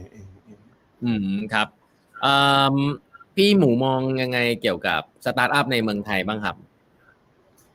เออผมมองว่าก็ก็จริงๆคือถ้าถ้าพูดถึงสตาร์ทอัพในเมืองไทยก็ต้องบอกว่าเราเราเราแยกเป็นเป็นกลุ่มที่เป็น tech startup ก่อนละกันอ่าใช่ไหมก็คือหมายถึงว่าหมายถึงว่า มันก็จะมีหลายแบบมากเลยนะสมมติว่าถ้าถ้าโดยภาพรวมก่อนก็คือ คือทุกวันนี้เรา direction ของรัฐบาลหรือของอะไรต่างๆเนี่ยก็ก็ push มาทางสตาร์ทอัพถูกไหมกระทรวงที่ชื่อกระทรวงไอทีก็กลายเป็นชื่อ DE ไปแล้วอะเออคือหมายถึงว่าคำว่าไอทีมันกลายเป็นเป็น economy ไปแล้วอะเพราะนั้นเพราะนั้นเทคเทคโนโลยีเนี่ยมันมันบอกว่าเทคโนโลยีเนี่ยมันคือมันคือเศรษฐกิจอะอ่าเพราะนั้นเพราะนั้นคำว่า tech กับ economy เนี่ยมันมันเหมือนไปด้วยกันพอพอมันงงๆแบบนี้ทุกอย่างมันก็มันก็เลยกลายเป็นว่ามันเป็นเรื่องใหญ่ agenda ใหญ่ถูกไหมแต่ถ้าถ้าเรา scope การทำจริงพอเรามองกลับมาในความเป็นจริงเนี่ยก็ก็ต้องบอกว่าเจ็ดแปดปีที่ผ่านมาแล้ว บริษัทที่เรียกว่าเป็นสตาร์ทอัพใหญ่ในเมืองไทยก็ยังแค่ไม่กี่ร้อยล้านเหรียญ US ดอลลาร์ก็เรียกว่าเล็กอะเรียกว่าเล็กเรียกว่าเล็กเมื่อเทียบกับเพื่อนบ้านใหญ่ๆเทียบกับเพื่อนบ้านแถวนี้เนี่ยก็ก็อันนี้เป็นเป็น fact เลยว่าว่าว่าจะด้วยด้วย fundraising อะด้วยด้วย fundraising ด้วยขนาดตลาดด้วยการแข่งขันที่มีอะไรดีมี corporate เข้ามาด้วยอะไรไม่รู้มีลุงตุงไปหมดตอนนี้สิ่งที่เกิดขึ้นก็คือก็คือเรามีสตาร์ทอัพที่ไซส์ใหญ่ๆก็ยังยังอยู่เลเวลนี้ ถ้าตัวใหญ่อยู่เลเวลนี้แปลว่าอะไรแปลว่าที่เหลือเล็กหมดเลยอะถ้าบอกว่ามองยังไงเกี่ยวกับสตาร์ทอัพเนี่ยแปลว่าสตาร์ทอัพส่วนใหญ่ในเมืองไทยก็คือก็คือเล็กหมดเลย เราเรามีสตาร์ทอัพที่แบบรายได้ไม่กี่ร้อยล้านบาท ซึ่งซึ่งไม่ได้เป็นหลายพันล้านด้วยนะหลายหลักหลักพันอย่างเงี้ยหลักพันมีนิดเดียวใช่ไหมหลักร้อยอะไรเงี้ยแล้วที่เหลือก็คือแปลว่าอะไรแปลว่ารายได้หลักหลายสิบเหรอเท่านั้นเองเหรอแล้วก็แล้วก็หลักหลักหน่วยเลยเหรออะไรเงี้ยก็คือแปลว่าแปลว่าเล็กแน่ๆถ้าบอกว่าหนึ่งก็คือภาพรวมมันเล็ก แต่ว่าถ้าถ้าให้เวลาผมว่ามันก็คง ก็คือมันก็ต้องไล่กันไปฮะไอ้ไอ้พวกที่อยู่ซีรีส์ B ซีรีส์ C ก็ต้องพยายามจะขึ้นไปเป็นยูนิคอร์นให้ได้ก่อนนะแล้วข้างล่างมันถึงจะมีมีมีรูมขึ้นมา ที่มันช้ากว่าที่อื่นก็คงต้องบอกว่ามันสตาร์มันคือฟันเรซิ่งอะทันทีที่มีคนให้ใส่เงินเข้าไปแล้วให้ valuation นั้นเขาก็จะมีเงินเยอะๆ แล้วเขาก็ expand ไอ้พวก Gojek Grab อะไรเงี้ยมันเกิดจากการที่เขาเขาเขามี international mindset ใช่ป่ะแล้วแล้วคนพวกนั้นเขาก็เขาก็เขาก็ทำได้เพราะว่า มันมันเป็นสิงคโปร์ไปอินโดนะเพราะมันมีมี cross border ที่เป็นตลาดใหญ่ๆสักสองสามอันเนี่ยมันก็จะมี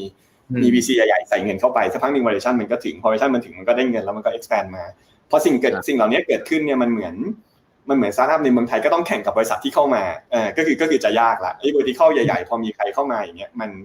มันก็จะไม่มีนักลงทุนที่อยากจะ support คน local ไปแข่งกับบริษัทใหญ่ ๆ เหล่านั้น เพราะว่าเพราะก็จะรู้สึกว่ามันมันมันมันมันมันสู้ไม่ไหว มันก็เป็นเหตุผลที่มันก็ก็ก็อยู่ในลักษณะแบบนี้กันอยู่ครับเออแต่ถ้าแต่ถ้าถามว่าในระยะยาวผมก็เชื่อว่ามัน eventually มันก็จะยังเป็น local อยู่อะเพราะว่าเพราะว่าหลาย ๆ หลาย ๆ ธุรกิจตลาดไทยประเทศไทยก็มีมี nature ของมันเอง แล้วก็ใช้ใช้ภาษาไทยใช้ภาษาไทยแล้วก็แล้วมันก็มันมีความเป็นไทยอะเพราะนั้นเพราะนั้นมันก็ไม่ได้มันก็ไม่ได้แปลว่าทุก ๆ ธุรกิจ ที่เป็นสตาร์ทอัพจากเมืองนอกเข้ามาแล้วแล้วจะ win ได้หมด แต่ว่าบางอย่างมันใหญ่มากถ้าเรารู้อยู่แล้วไม่มีไม่มีทางสมมติอย่างอีคอมเมิร์ซอย่างเงี้ยโอ้การที่มี third หรือ fourth player แล้วเป็น pure local ขึ้นมาเนี่ยผมว่ามันมันมันยากมากละแต่ว่าแต่ว่ามันคงไม่ใช่อย่างนั้นทั้งหมด ถ้าถ้าถ้าถ้าเป็น tier ลงมาอย่างเช่นโลจิสติกนู่นนี่เราเริ่มเห็นว่ามี local หรือว่าหรือว่าเอ่ออะไรดีฮะ warehouse management อย่างเงี้ยมันก็จะมีอะไรที่อยู่ใน value chain ซึ่งมันมันอาจจะยังเป็นของ startup local อยู่ อืมครับ เดี๋ยวนี้คำคำถามสุดท้ายก็ได้ครับพี่ถ้ามีน้องตอนนี้เขาอยากทำสตาร์ทอัพเนี่ยมาถามคำแนะนำจากพี่หมูนี่พี่หมูจะแนะนำยังไงดีพี่แบบ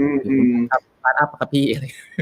ผมว่าผมว่าอย่างแรกก็ต้องต้องดูว่าเขาเขาเขาเขาเป็นอ่า background เขาเป็นยังไงก่อนอ่าถ้าถ้าถ้าเขาแบบเหมือน green green เลยอย่างเงี้ยใช่ไหมก็คำแรกก็คงอยากให้ลองไปทำงานในสตาร์ทอัพก่อนเออผมว่ามันมัน การการการเข้าไปเรียนรู้ในในองค์กรที่คุณทำเหมือนตอนเป็นของคุณแต่คุณใช้เงินคนอื่นมันดีกว่าอยู่ละเออหมายถึงว่าคือคือคุณเข้าไปคุณเข้าไปในสตาร์ทอัพที่เขาเพิ่ง fund raise เสร็จอะอย่าอย่าไปเข้าในอันที่มันมันอันนั้นนะเพราะงั้นมันก็เหมือนคุณเปิดเอง คือคือถ้าคุณเข้าอันที่มันไม่ไม่งั้นไม่งั้นคุณก็ทำเองมาเลยอ่าแต่ถ้าคุณแบบว่าจะมาถ้าผมแนะนำเนี่ยผมว่าไปเข้าในสตาร์ทอัพที่เขาเพิ่ง fund raise เสร็จไอ้สตาร์ทอัพที่มันเพิ่ง fund raise เพิ่งปิดราวเนี่ยมันมันมีกระสุนแล้วมันต้องพยายามจะดัน KPI คุณคุณจะได้ซ้อมสิ่งที่ใช่อะได้ใช้เงินในการ acquire ลูกค้ายังไงสร้าง supply chain ยังไงเอ่อต้องต้อง product dev ยังไงเข้าไปจอยยังไงอะไรเงี้ยมันมันเป็น stage ที่เขาเพิ่งได้เงินมา แล้วเขากำลังจะปั๊มอ่าอย่างเงี้ยคุณก็จะได้เรียนรู้เต็มเลย ถ้าคุณเข้าไปในในใน moment นั้นถูกไหมมันมันเป็นตอนที่มีกระสุนและกำลังขึ้น คุณก็ได้ทำเหมือนคุณอยากจะทำหลาย ๆ อย่าง แต่ว่าคุณคุณใช้เงินคนอื่นก่อน แล้วก็เรียนรู้ด้วยด้วย budget ที่ fund raise มาแล้ว อันนี้น่าจะการเข้าไปอยู่ใน position นี้สักปี 2 ปีเนี่ย ก็น่าจะช่วย แล้วตอนที่คุณออกมาทำเอง คุณก็จะได้ connection ในในในอะไรในในวงการอ่แล้วก็แล้วก็แล้วก็อาจจะได้เรียนรู้แล้วก็ได้ลองทำอะไรที่คิดว่าตอนเป็นของเองก็ได้ได้ลองทำมาแล้ว แต่ถ้าถ้าถ้าคนนี้เขาเคยทำมาแล้วอ่าด้วยด้วยเป็นโปรเจกต์หรือเหมือนเคยขายออนไลน์ไปได้ SME เล็ก ๆ หรืออะไรเงี้ยแล้วเราบอกว่าอยากจะเข้ามาทำสตาร์ทอัพเนี่ยไอเดียทุกครั้งก็จะบอกว่าให้ให้ลองหา co-founder แล้วก็แล้วก็ลองดูเลยถ้าถ้าเกิดว่าเหมือนกับเคยลองมาแล้วนะแล้วคิดว่าแบบเออรู้ระดับหนึ่งแล้วอย่างเงี้ย ก็ก็อาจจะไม่มีเหตุผลอะไรที่ต้องต้องรอไปอีกสักครั้งหนึ่งเพราะว่าถ้ามองอีกมุมหนึ่งก็คือคุณก็ไปหาคนที่มันเคยไปลองในในองค์กรพวกนั้นนะแล้วแล้วดึงมาจอยเป็น co-founder ได้เหมือนกัน ก็ก็แต่ถ้า green green เลยก็ก็น่าจะไปลองจอยสตาร์ทอัพครับมันน่าจะมันน่าจะดีกว่าที่ที่ที่หมายว่ามันมันคุ้มกับการเรียนรู้ในเวลาสั้น ๆ มากกว่าเยอะเลย อืม มีคำถามสุดท้ายของสุดท้ายครับอันนี้ผมอยากรู้เองสบายเลยครับผมพี่หมูเออสุดพี่พี่หมู goal ของพี่หมูคืออะไรครับ คือทำตอนนี้ทำสตาร์ทอัพถึงจุดนี้ละ เป้าเป้าเป้าหมาย อาจจะของ Ookbee เองหรือของส่วนตัวในอนาคตสักห้าถึงสิบปี อันนี้คือคืออยากอยากทำอะไรพี่ อืมโอเค ก็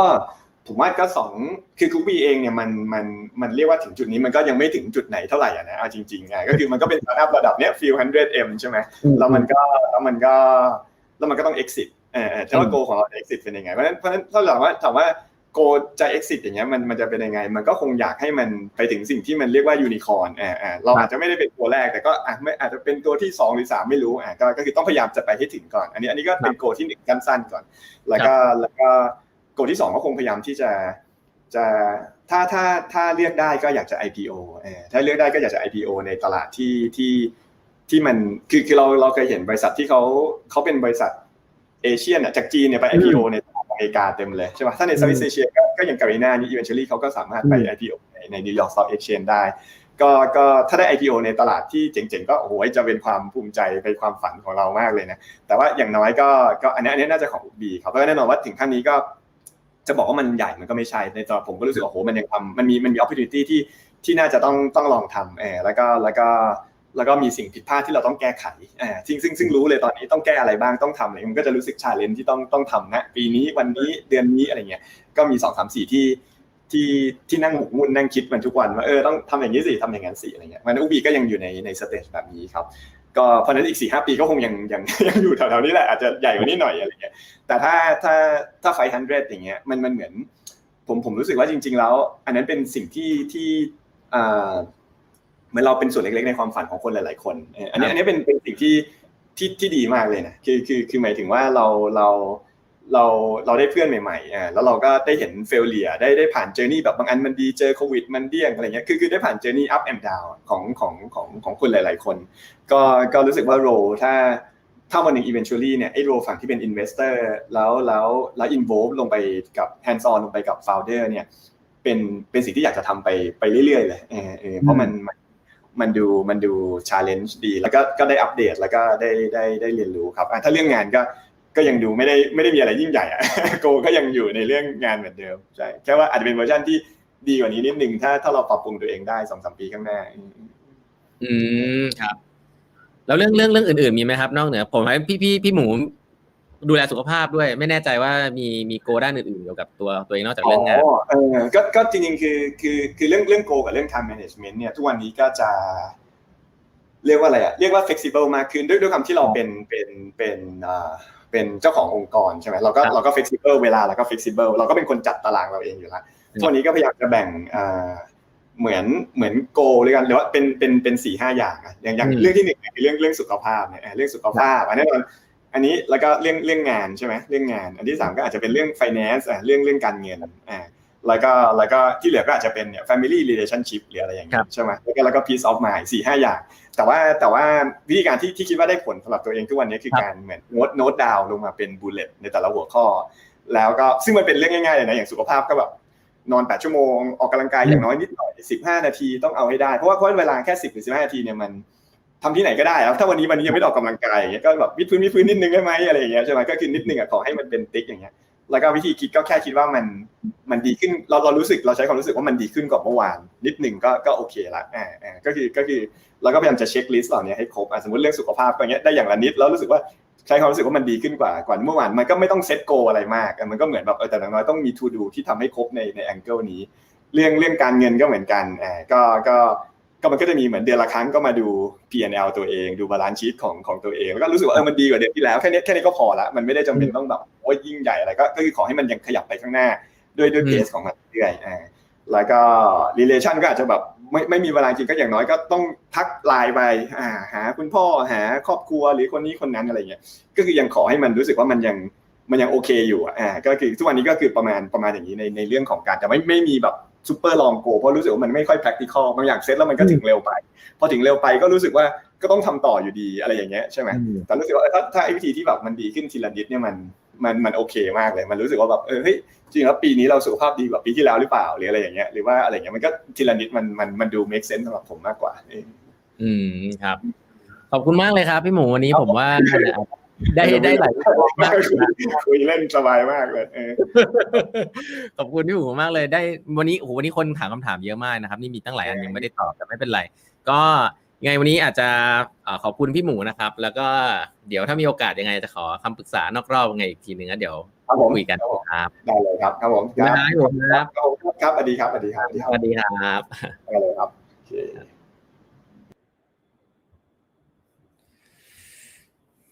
อ่า วันนี้ก็คิดว่าหลาย ๆ ท่านน่าจะได้ประโยชน์นะครับ จากการพูดคุยนะครับ ก็โหวันนี้ผมคิดว่ามีคำถามเยอะมากเลยนะครับ แล้วก็คำถามก็จะค่อนข้างอาตะกี้ก็แอบถามไปให้เยอะแล้ว วันนี้ก็จะเน้นเรื่อง Gen Z เนาะก่อนที่จะออกไปนะครับ อย่าลืมฝากเขียน feedback ไว้ให้นิดนึงนะครับ ว่าคุณคุณฟังไลฟ์วันนี้แล้วคุณชอบคุณชอบเรื่องอะไรบ้างนะครับ เกี่ยวกับไลฟ์วันนี้ แล้วว่าคุณอยากจะให้ มีตรงไหนเพิ่มขึ้นบ้างนะครับ หรือลดลงอะไรเงี้ยก็ฝาก feedback กันให้นิดนึงนะครับ คุณได้เรียนรู้หรือว่าชอบเรื่องอะไรในในไลฟ์ครั้งนี้บ้างนะครับ ก็ 8 บรรทัดครึ่งนะครับ เราเป็นเพจเล็กๆนะฮะก็เรามี Facebook Page นะครับ สามารถเข้าไปดูได้นะครับ ชื่อว่า 8 บรรทัดครึ่งนะฮะเครื่องหมายตัวเลข8นะครับ เรามี Line OA นะครับ add 8 half นะฮะตัวตัวเครื่องหมาย add แล้วก็ e i g h t h a l f นะครับ แล้วก็มีมีอะไรฮะ มีพอดแคสต์โอ้ลืมได้ไงทำพอดแคสต์ทุกวันเลยนะครับ ก็จริงๆส่วนตัวผมมีรู้สึกว่าพอดแคสต์เนี่ยเป็นสิ่งที่ทำแล้วได้พลังแล้วก็ได้ได้อ่านหนังสือเยอะขึ้นนะครับ แล้วก็มาเล่าให้หลาย ๆ ท่านฟังก็มีคนฟังอยู่สักวันหนึ่งสักประมาณสองหมื่นสองหมื่นกว่าคนนะครับ ก็หลาย ๆ ท่านในที่นี้ก็ฟังพอดแคสต์อยู่ก็เป็นสิ่งที่หลายท่านมาติดตามได้นะครับ ใน Apple Podcast หรือ Spotify นะครับ แล้วก็เรามีช่องทางที่เป็นที่เพิ่งเปิดขึ้นมาใหม่นะครับ คือ IG กับ Twitter นะครับ8 half นะฮะ 8 half 1ครับ e i g h t h a l f แล้วก็เบอร์หนึ่งนะครับ เดี๋ยวอาจจะขึ้นในคอมเมนต์ไว้ให้นะครับ ว่าหลาย ๆ ท่านที่อาจจะเข้ามาฟังเป็นครั้งแรกก็ฝากติดตามคอนเทนต์ดี ๆ จาก 8บรรทัดครึ่งได้นะครับ ก็จะเป็นคอนเทนต์เกี่ยวกับเรื่องการบริหารงานในโลกยุคใหม่นะครับ แล้วก็จะเอาคอนเทนต์ดี ๆ จากทั่วโลกเลยนะครับ แล้วก็พี่ ๆ หลาย ๆ ท่านที่เคยทำสิ่งเหล่านี้มานะครับ ผมก็ส่วนตัวก็เป็นคนทำงานในเล่าอีกทีส่วนตัวเป็นคนทำงานที่ใช้เรื่องเหล่านี้ในการทำงานอยู่ด้วยนะครับ แล้วก็ ถือว่าโชคดีมากที่มีโอกาสรู้จักพี่ๆหลาย ๆ ท่านที่ ผมก็ต้องบอกว่าเป็น practitioner เนาะไม่ใช่ทฤษฎีอย่างเดียวนะก็จะเอาประสบการณ์มาเล่าให้ฟังเนาะแต่ถามว่ามีอะไรถูกผิด เอาไปใช้ได้ใช้ไม่ได้นี่ขึ้นกับแต่ละท่านละที่มาฟังในนี้ สิ่งที่ผมย้ำเสมอคืออย่าเชื่อนะฮะอย่าอย่าไปเชื่อว่ามันมีวิธีเดียวนะครับ ให้เอาสิ่งที่น่าสนใจคือเอาไปลองใช้ก่อน อย่าเอามาดีเบตอย่าเอามาวิเคราะห์อะไรมากครับ เอาไปทดลองใช้ในสเกลเล็ก ๆ ของตัวเองนะครับ แล้วก็ถ้ามันได้ผลก็ก็ดี ถ้าไม่ผลก็ก็เปลี่ยนไปใช้วิธีอื่น ๆ ได้นะครับ อย่าอย่าไปอย่าไปหยุดหรือว่าชนกำแพงกับอะไรที่คนอื่นบอกมาแล้วมันไม่ work เพราะว่าทุกคนมีบริบทเป็นของตัวเองเนาะซึ่งถ้าเราคิดอย่างนั้นปุ๊บเนี่ย power มันอยู่กับตัวเรานะหลายๆครั้งเราไปฟังหลาย ๆ ที่แล้วเรารู้สึกว่าเราไปเอามาแล้วไม่ work กับเราแล้วเราก็จะโวยวายว่าทำไมมันไม่ work ซึ่งมันเป็นเรื่องปกตินะครับ คุณต้องเอามาปรับให้เข้ากับสถานการณ์ของตัวเองนะครับ ก็ อย่าลืมทดลองนะครับ วิธีคิดแล้วก็เอาไปลงคิดอย่างเดียวไม่พอเอาไปลงมือทำด้วย ก็จะเกิดสิ่งใหม่ ๆ ขึ้นกับทีมงานแล้วก็บริษัทของทุกท่านอย่างแน่นอนนะครับ ก็วันนี้หวังว่าจะเป็นประโยชน์ไม่มากก็น้อยนะครับไลฟ์วันนี้ก็จะก็จะเเราก็จะเดี๋ยวเอาไปโพสต์ใน YouTube อ๋อลืมบอกไปมี YouTube Channel ด้วย มีไลฟ์ที่สัมภาษณ์คนมหัศจรรย์ไปแล้วยี่สิบกว่าคนนะพี่ๆผมผมไปดู list นี่ผม ผมรู้สึกว่าเออผมโชคดีมากเลยที่ได้คุยพี่ๆเหล่านี้ประมาณยี่สิบกว่าคนแล้วนะครับ ก็ไปดูย้อนหลังกันได้ใน YouTube Channel ของแปดบรรทัดครึ่งนะครับเอ่อแปดบรรทัดครึ่งก็เขียนเลยแปดบรรทัดครึ่งนะครับ ก็ปัจจุบันก็มีคน subscribe มากมากมากมายเลยทีเดียว แล้วก็มีคนเข้าไปดูย้อนหลังกันค่อนข้างเยอะนะครับ ก็ไปดูย้อนหลังกันได้นะครับ แล้วก็เร็วๆนี้แปดบรรทัดครึ่งจะมีคลาสพิเศษนะครับใหม่ล่าสุดเลย ซึ่งเป็นคลาสที่หลายท่านเรียกร้องถามเข้ามาเยอะมาก แล้วก็ผมก็คิดว่าจังหวะนี้เหมาะสมก็คือ จะสอนเรื่องของการทักษะที่เรียกว่าโคชชิ่งนะฮะ จะทำยังไงให้เราสามารถที่จะสอนลูกน้องได้โดยที่เราไม่ต้องบอกนะครับทำไงให้เขาดีได้โดยที่เราไม่ต้องไปคอยบอก หรือว่าทำไงกับทำงานกับเพื่อนร่วมงาน แล้วก็ทำให้ประสิทธิภาพการทำงานมันเพิ่มขึ้นได้โดยที่เราไม่ต้องไปคอยสั่งคอยอะไรอย่างเงี้ยมันก็จะเป็นศาสตร์ของการตั้งคำถาม ศาสตร์นี้มีอยู่จริงนะครับ แล้วก็คนที่จะมาสอนเนี่ยก็จะมาเขาก็ certified มาจากระดับโลกเลยนะครับเป็น Master Certified Coach เลยจาก ICF อะไรเดี๋ยวผมมาเล่ารายละเอียดให้ฟังอีกรอบหนึ่งแล้วกันนะครับ แต่เร็วๆนี้เราจะมีคลาสนี้ เรียนออนไลน์กันผ่าน Facebook นะครับก็ใครที่ติดตามแปดบรรทัดครึ่ง Academy อันนี้ก็พิเศษนะครับ ก็ผมคิดว่าเรื่องนี้เป็นเป็นทักษะที่หาเรียนกันค่อนข้างยากนะครับ แล้วก็จะเป็นใครจะเป็นรายละเอียดเป็นยังไงก็ฝากติดตามกันนะฮะวันนี้เวลาหมดแล้วนะครับ เดี๋ยวผมขออนุญาตลาไปก่อนนะครับ ก็ขอบคุณทุกๆท่านมากครับอย่าลืมฝากคอมเมนต์กันไว้นะครับว่าชอบอะไรในไลฟ์ครั้งนี้นะครับเป็นกำลังใจให้กับคนทำนะฮะแล้วก็พี่หมูด้วยนะครับที่อุตส่าห์เข้ามานะครับ วันนี้เวลาหมดแล้วเดี๋ยวฝากพูดคุยกันอีกทีในวันต่อๆไปนะครับไลฟ์แบบนี้ก็จะมีในวันอาทิตย์หน้าด้วยนะครับ แล้วก็พอดแคสต์ก็มีทุกวันคอนเทนต์ใน Facebook Page ก็ไปติดตามได้นะฮะขอบคุณครับขอบคุณทุกท่านครับฝันดีครับ สวัสดีฮะ